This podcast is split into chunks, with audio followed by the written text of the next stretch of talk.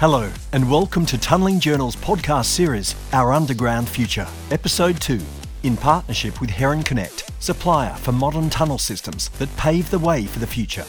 To master every small and large underground construction project, the technology leader Herrenknecht develops project specific tunnelling technologies that turn visions into reality. Visit herrenknecht.com for more information. Pioneering underground technologies.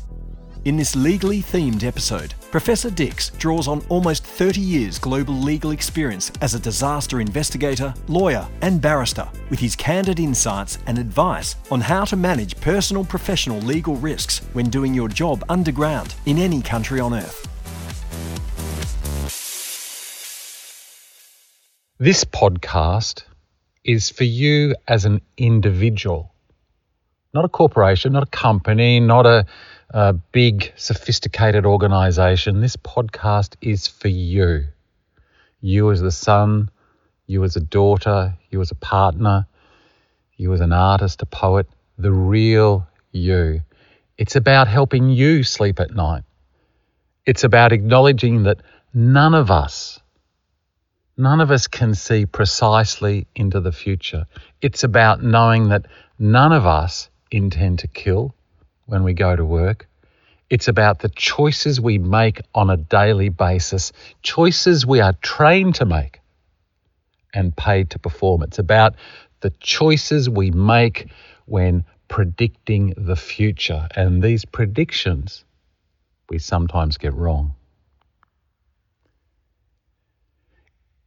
If you get the future wrong, if you get your predictions wrong about the future for all the right reasons, actually, you don't have a legal problem.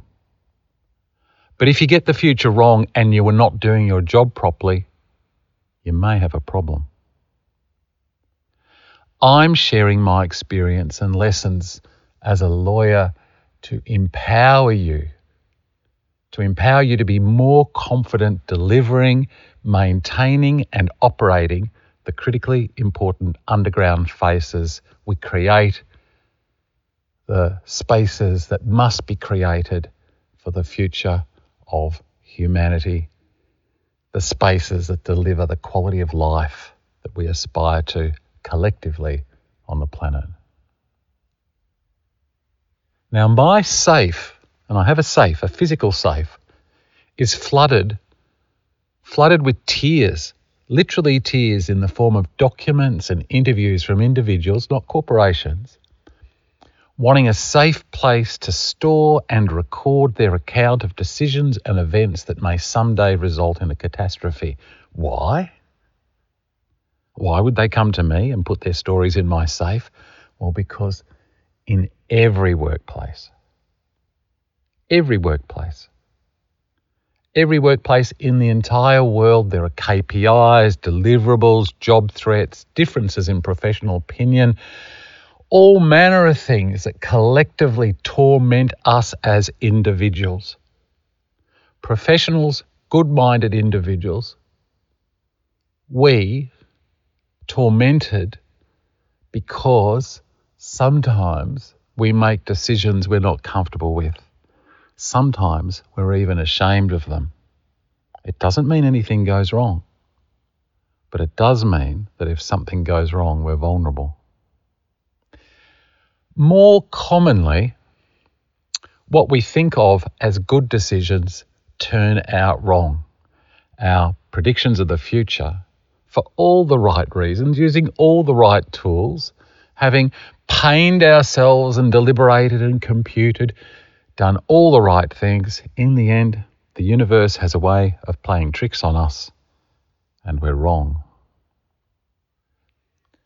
What I'm sharing with you comes from nearly 30 years experiencing the pain of investigating underground disasters, the things that go wrong more often than not when someone gets killed.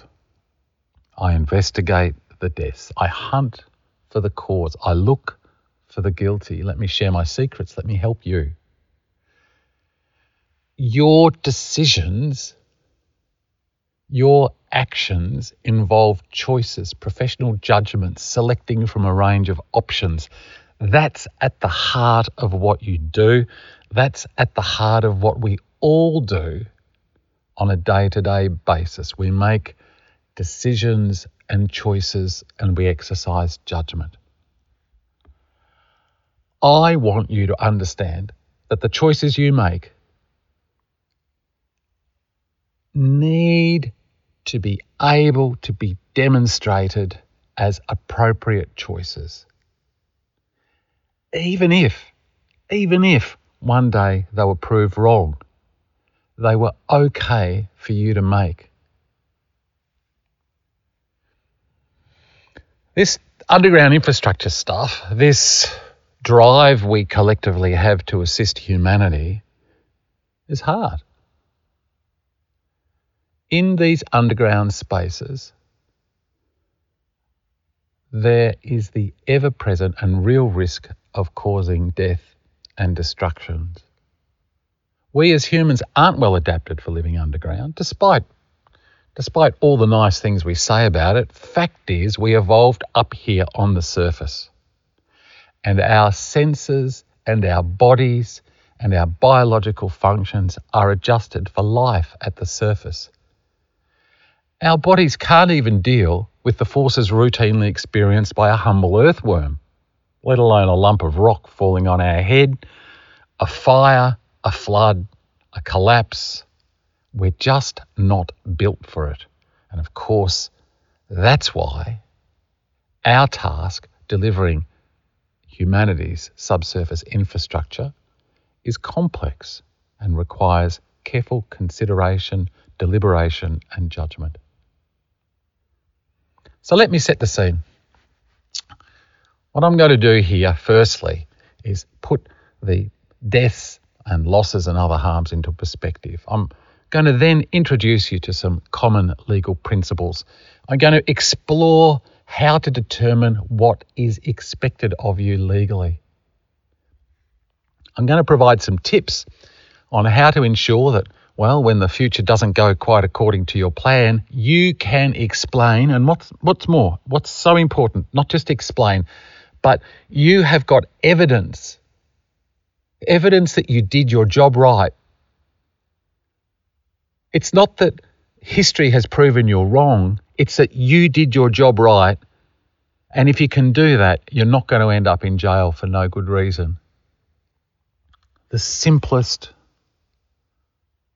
the oldest and arguably the best way to protect yourself is by keeping your own diary. I know, not very technologically exciting, but have a think about it. What's a diary? It's a contemporaneous note. It means you made that note at the time you made the particular choice, decision, took the particular action.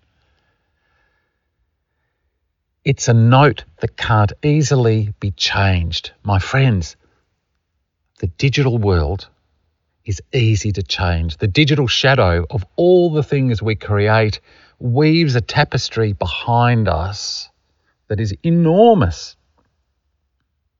Enormous. Keep a record for yourself and accept that you cannot tell the future.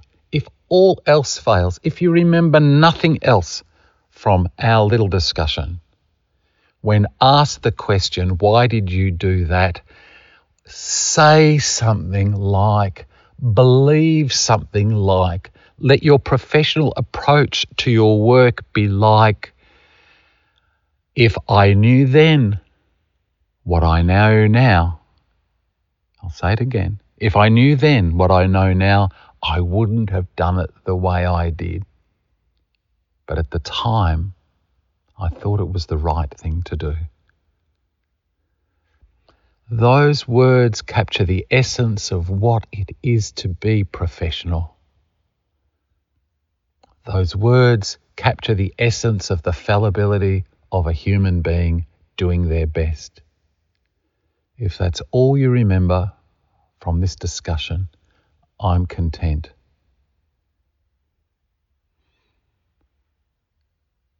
There's something more. I wouldn't have to talk about this if I was sure that each of you would just stay in the little country that you grew up in, practice away, not ever swap into another jurisdiction. But I know that's not the case. You must be sensitive to the moral codes in the countries and places you work. You've got to understand what is considered moral there the question of your criminality, of your personal legal exposure, is not on the basis of your belief system at home. It's on the belief system in the place you are. This criminal stuff is about a society, a group of people who are collectively working for their, their collective good it's about that society and what their moral norms are and how they conduct themselves. And if you're there working, you're their guest and you have to play by their rules. Think about that. Make it how you work, even if it's just swapping between states. Even, for example, in the United States, swapping between different jurisdictions within the United States has different legal obligations on us professionally, let alone going to different countries. My aim is to make you more confident and better at playing your part in delivering underground infrastructure. I want you to be given a fair go. I want you to be in a position to explain why you did what you did, even though in retrospect it might be considered wrong. And there's some things I'm not going to deal with. I'm not dealing with things like bribery and corruption. I'm actually going to talk about that in another at another time. And I'm not talking about strict what we call strict liability offences like drugs and sex related things. Interesting as they might be, that's not what this is about. I'm talking professional to professional here. So the thing the thing about the subsurface, it is, has the potential to kill people spectacularly, or one by one. It's extremely expensive to remediate, often more than the project costs itself. And my goodness, if you're under a city, it can be disruptive for the whole city as well. Never intentional. I have never, ever investigated an incident where my view was it was intentional. Statistically, people tend to be killed, even in the best projects of the world in the best countries. This is not something that respects boundaries. The rates might be different, but death and destruction is not. And worker deaths are an ever present issue. I can't share the details of all the disasters I've investigated because, of course, they're extremely confidential. But my perspectives come from investigations conducted in all countries in both construction and operational contexts.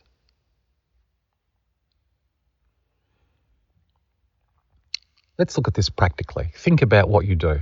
If you're into construction underground, and I'm, I'm not referring specifically to anything, I'm just talking in the abstract, okay? It's our, our secret just between us. Say, for example, you're building a cross passage and you've got a method statement that might seem conservative to you. You know, it's say uh, excavate one metre, then put up the lattice girders, um, bring in your shotcrete, then do another drive. And it's taking a long time and you're under a lot of pressure because, as usual, the cross passages are slowing down the project. It's not up to you to speed it up by increasing the length of the unsupported drive unless you are very sure that you understand why the one metre drive is part of the method statement. You've got to be so careful that you don't inadvertently stumble into making very serious decisions that affect the risk of construction if you don't fully understand all the factors that are being managed, for example, by the design team in the development of a method statement. You know, if you're on a TBM uh, and you're inclined to leave it in open mode just because it's faster than in closed mode, just think again about that decision and make sure you understand the implications of what you're doing and why it might be that your TBM has got multi mode capability. If you're in the operational space, don't just keep the tunnel running to keep your client happy if the minimum operating requirements dictate it should be closed. Like, don't assume responsibility for decisions which may end up catastrophic if you don't understand the context in which they've been made. Don't fake or have any part in faking poor commissioning and testing of systems in complex infrastructure. Think about the implications of what you do and the consequences of your action because I tell you this when something does go wrong in the future, the investigation is likely to be thorough. And I mean very thorough. I'm talking line by line analysis of emails. I'm talking going to each piece of equipment and extracting the logs, the actual logs from electric motors. I'm not sure if you're aware, but a whole lot of supposedly dumb equipment this day comes with its own logging systems for its operation and you can join the dots with this digital history from everything from a motor right through to a comment, a tweet, an email, times, dates, who's in the group, who's not, who opened it, when you opened it, what you saw, what you didn't see, even what you looked at, history on documents, document control, document tracking. Be very careful about what I'm going to call your digital shadow. The clue to where the, the risk lies for us uh, really comes out of the data that's shared by the insurers, particularly in the construction space. And my insurer of choice there is Munich Reinsurance because they produce and distribute details on their losses.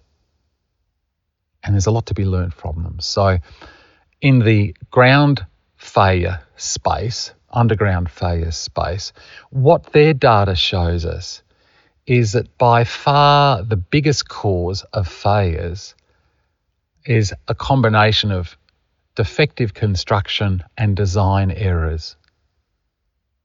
It's interesting. I actually thought insufficient ground investigation would be right up there, but according to the Munich data, uh, they're suggesting that only accounts for about bit over 10%, whereas in their experience, between defective construction and design errors, it's up in the 60 odd percent. Now, assuming that's true, that means during the construction phase, each of us as technically competent people involved in the construction process need to have our eyes open.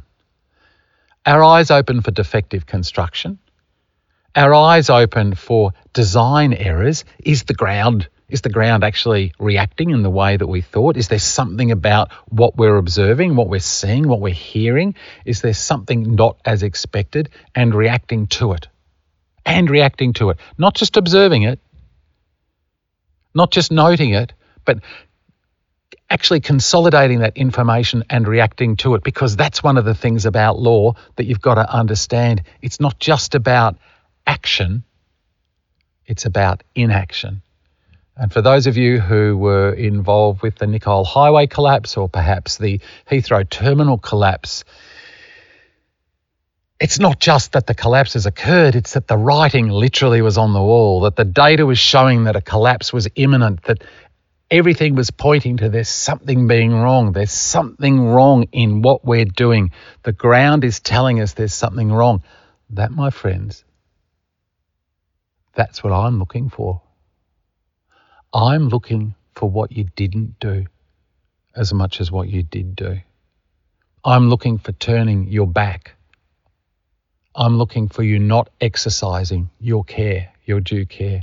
They're the sorts of things as an investigator I'm interested in, not just the choices you made, but also what you didn't do.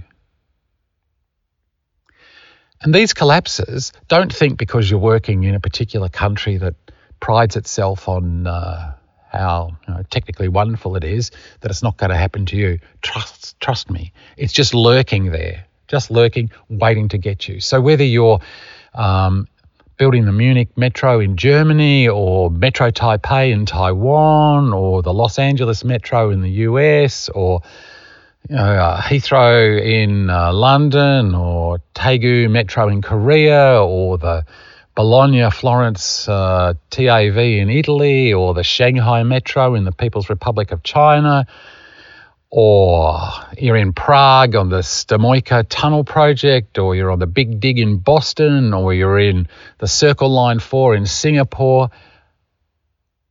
it's just waiting around the corner. The future is not necessarily as you imagine. And operationally, it's the same whether into rail or roads or pedestrian tunnels or even service tunnels or service tunnels in hydro or whatever it is. Operational deaths in tunnels are also just around the corner, always looking looking at you, always potentially there because we are not built to be underground. As people, we don't cope well underground when things don't go according to plan because we're not built for it. We can't see, we can't breathe, we get squashed. So, in the context of billions of journeys globally in our underground infrastructure, which for the most part are incredibly safe, and the huge portfolio of underground construction increasingly under pressure with greater project cost pressures and greater time pressures and economic issues and all the rest of it, the possibility of the future not being as predicted is great and the pressure the pressure upon us, the actual pressure, personal pressure upon us to get on with it, higher than ever. So, this is where I want to advise you on the law and the mindset. I want you to carry the following mindset with you. You should assume that all your clients want from you is a solution, that they're not interested in the technical detail, that they don't understand the complexity of what we do. They are paying us as experts for a result. They tolerate us because the outcomes we bring are worth the pain and cost we cause them. Remembering that cost we cause them is diverting money away from other very noble investment options, whether it's in education or hospitals or whatever right? We're diverting money into our infrastructure because we're saying, and they believe us, or they're saying, and we're helping them, this infrastructure is what you need to deliver quality of life for your citizens. This is part of the way our humanity has a decent life on the planet. And they expect us to act honourably. And they assume if something goes wrong, it's our fault and they don't believe there's any relationship between how they behave, whether it's unfair contracting, unrealistic pressures put upon us, whatever. They assume none of that makes any difference at all to what goes wrong because they're paying for us, we're professional, and we're going to do the right thing. So you assume all of that. That's the mindset I want you to be in. From now on, assume if it all goes wrong, you're not going to have any best friends on the side of the client because the client is expecting us to be professional and to deliver them a solution. So, within this context, let's consider the law. The law is about your professional conduct. And because it's an international discussion, it has to be a discussion that applies anywhere on the planet. So let me let me just share something with you always, always, always you'll be judged after the event. So the evidence trail is critical. The evidence of what you did linked to why you did it is critical. And because the digital footprint today is so extensive, communication logs, social media, equipment logs, etc., you've got to be on high alert. You've got to be the master of that trail. And if something bad happens, just remember, and I can't stress this enough, just remember if something bad happens, organizations often freeze access to your corporate digital accounts, for example, your emails, and lock you out of the office. Now, we politely call that paid leave. But basically, you're put into the cold and the dark. I'm just going to whisper this bit, okay, because I don't want anyone to hear. Who might be sitting next to you through your earphones. I have had CEOs from major organizations come to me at night begging that I give them documents that contain the basis for the decisions that they've made because they've been locked out of their office following fatalities. CEOs. Do not think that because of your big fangled high position in your organization or your low position in the organization, wherever you might be, that you're immune from this. If something bad happens, you should assume you're going to be out in the cold. So you need to think of that in advance. So let's consider the law. Conceptually, a crime, you need two things you need something bad and injurious to happen to the public generally, and you need some sort of a moral wrong. Well, something injurious happening to the public, something bad for everybody. Tunnel's a big prime example of that. Something bad happens at the tunnel, we've got that. So the problem then for you is the moral wrong, because there's a moral dimension to this. And in a moral wrong, there's an element of choice. So if you've made the wrong choice for all the right reasons, in all of our legal systems, for this sort of professional misconduct allegation, you're okay. But the problem is, there's not one single global moral code. So you have to understand the local moral code. And to highlight this, for example, if you, you kill a cow in one country, it's okay. There's a collapse, kills a cow. It's okay, kill a cow. Maybe you have a barbecue. I don't know. But in another country, if your decisions resulted in the killing of the cow, there's the possibility that you'll be imprisoned, potentially executed. Serious. Or perhaps the next one, an aquifer. Of course, we're worried about aquifers and we don't want to disturb aquifers, and that's just an underlying principle of what we do. But what if that aquifer leads to a spring and that spring holds special national or international significance from a religious and philosophical point of view? The difference between interfering with an aquifer in one country compared with interfering with an aquifer in another, where it's got this national identity and religious connotations can be enormously difficult. And you've got to know that. You've got to know that in advance so that you can harmonize your professional conduct to the moral standards of the place that you're working. You've got to be in tune because the criminal act, a decision that you've acted in a criminal way, is not based upon your belief system from your country. It's based upon the, the belief system in the country you're in. You have to understand what they do there. What's the law in the place you're working? Not what's the law in the place you're from, not what your belief system is. What is the belief system where you are? And you've got to be attuned to that. And you've also got to understand that it can change. A change of government can change the moral position in relation to crime. So, you know, if we go back, say, 4,000 years, which is a long time to go back, but just to highlight the point, when Emperor Hammurabi enacted the Code of Hammurabi, the law in relation to construction was really simple Law 229. If a builder builds a house for someone and doesn't construct it properly, and the house which he builds falls and kills its owner, then the builder shall be put to death. It's pretty straightforward. So, got a contract, you build the house, you don't construct it properly. That's construct it properly. That's the bit that I'm really talking to you about. Got to build it properly. What does properly mean? Get it wrong, kill the owner, you'll be killed. Straightforward. But there's some good news. Even 4,000 years ago, if you kill the son of the owner, then you won't get killed, just your son will get killed. And by implication, if your house falls down and it just kills a daughter or a wife, it's okay because that's not covered by the law. Laws change in time, governments change, regimes change. Be careful. give you another example, really simple example, just to highlight the point.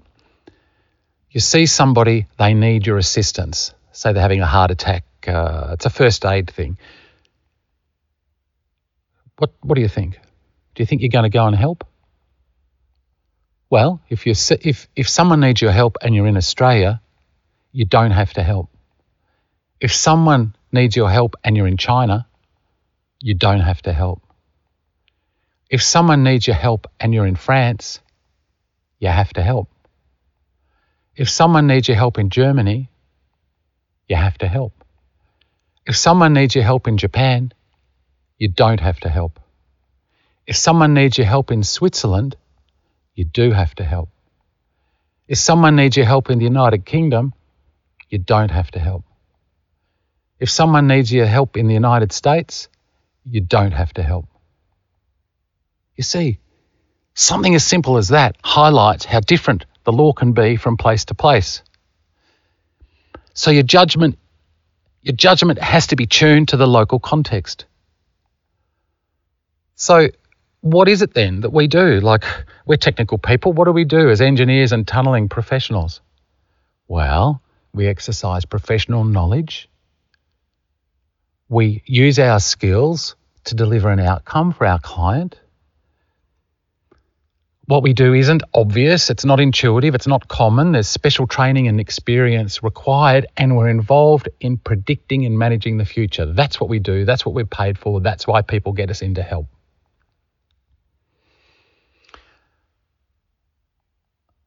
And if you get it wrong, and you get it wrong for the wrong reasons, that's when the criminal law comes to get you. Now, it's interesting because in all countries, all countries, doesn't matter what the system is, doesn't matter whether it's a dictatorship or a um, democracy or what have you, when Uh, the harm relates from someone's negligence, i.e., they haven't done the job as they are expected to do, we say that they've you know, acted wrongly. We're not merely describing their state of mind, we're referring to the fact that they failed to comply with the standard of conduct which a person in their position should have complied with. It's a standard required to actually do your job properly. And for technical people, there are some old cases that look at what well, what is it we do?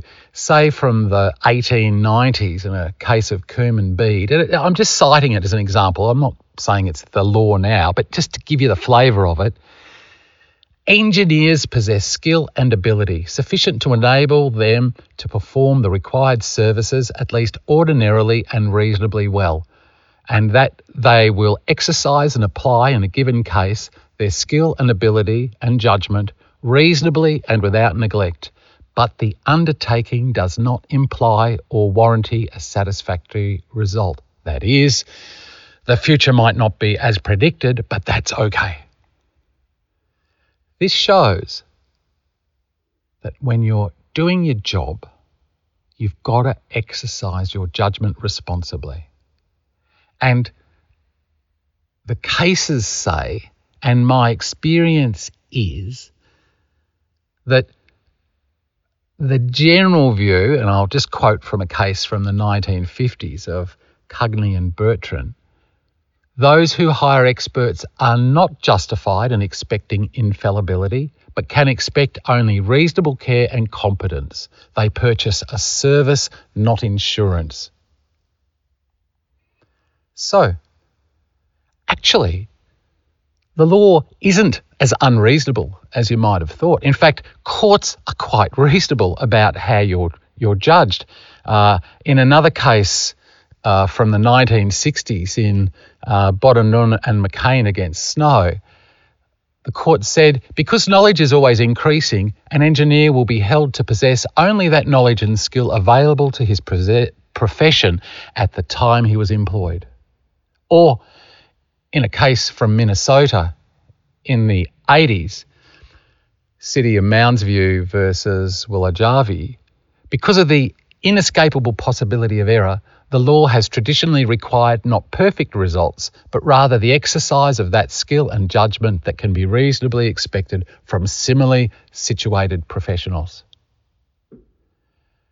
And if we hold ourselves out as having particular expertise, if we say this is what we do, which is what we do, because that's why we do what we do, we say, trust us, we can do it, then the courts generally say, and the view generally around the world is that, and I'm just highlighted by a case in the 50s of Hill and Polar Pantries, when a person holds himself out as specially qualified to perform work of a particular character, there is an implied warranty that the work which he undertakes shall be of a proper workmanship and reasonable fitness for its intended use. And if a party furnishes specifications and plans for a contractor to follow, he thereby impliedly warrants their sufficiency for purpose. All right? So, designers, you're on the hook. Builders, build according to the design. It's pretty straightforward. But, but, but, but, and here's the big but, and I'm going to separately talk to you about this. You can't just follow a standard, okay? You've got to exercise your own personal professional judgment. Uh, and I'm just quoting from a case in the 1930s, uh, Mercer against the Commissioner for Road Transport and Tramways. It is largely irrelevant whether or not the bridge was designed and constructed in accordance with the relevant guidelines, since uh, as the court has said, the mere fact that a defendant follows common practice does not necessarily show that he is not negligent, though the general practice of prudent men is an important evidentiary fact. A common practice may be shown by evidence to be itself negligent. And that is the general way in which the question of criminality has been determined. So, here are the unifying principles not just judged in retrospect, the wisdom of hindsight, but you are required to prove what you considered at the time. Other expert opinion will be relied upon. So, opinions about whether what you did was good enough will be sought out. There will be other experts. So, that's why I'm recommending to you keep a diary, keep a record, have your own trail to be able to demonstrate why you did what you did. So, practically, make sure you've got material that you can rely upon to show not just what you say now about what happened in the past, but in the past, evidence of why you took the decision you did. Because it's hard to prove that. It's hard to show why you did or didn't do something in the past. But it's easy to prove it if there are documents or documentary records. But my warning there is remember, you might be out in the cold. You might not have access to the things in your office. So having a diary of some sort is really important. And remember, with the digital record, parts of that can be altered by others. So it's better to have your own record, which, if you like, is a sealed record Hence why people put things in my safe because I'm not about to change it. It's in my safe. It's been in my safe for a decade or more. So that if something were to happen, there's evidence that can be relied upon about the state of mind of the decision maker, you, the person exercising the judgment at the time you made that judgment, at the time you took the action, at the time you did what you did. Know what your job description is what are you personally responsible for? Who reports to you? Whose actions are you responsible for? And who controls you?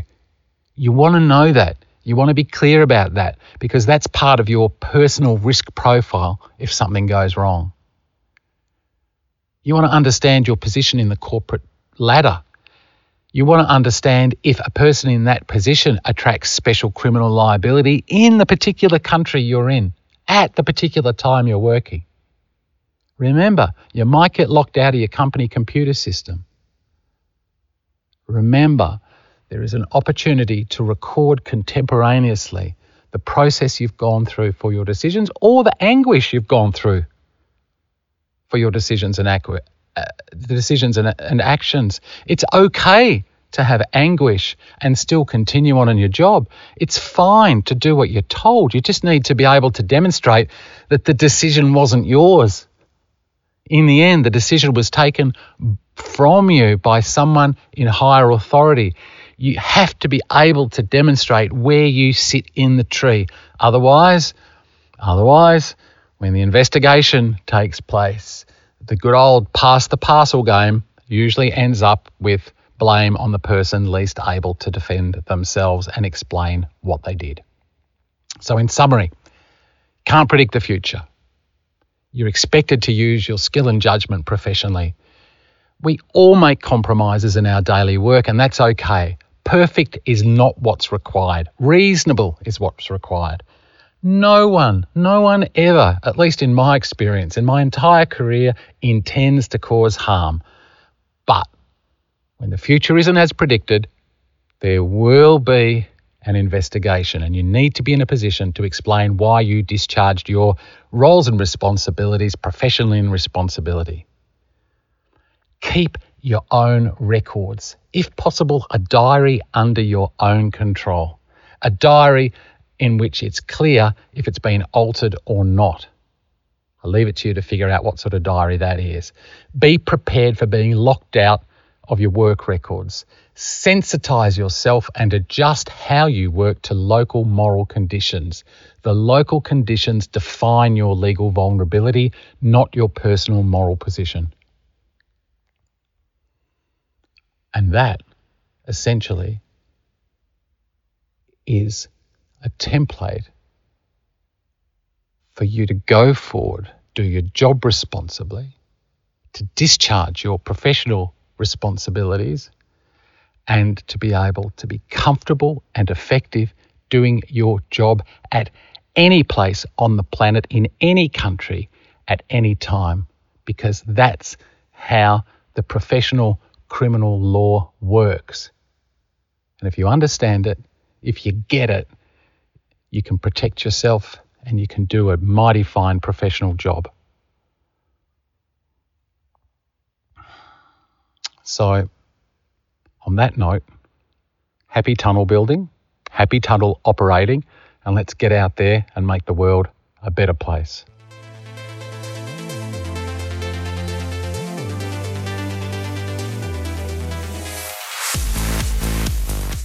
That was internationally acclaimed underground expert Professor Arnold Dix, lawyer, scientist, and engineer.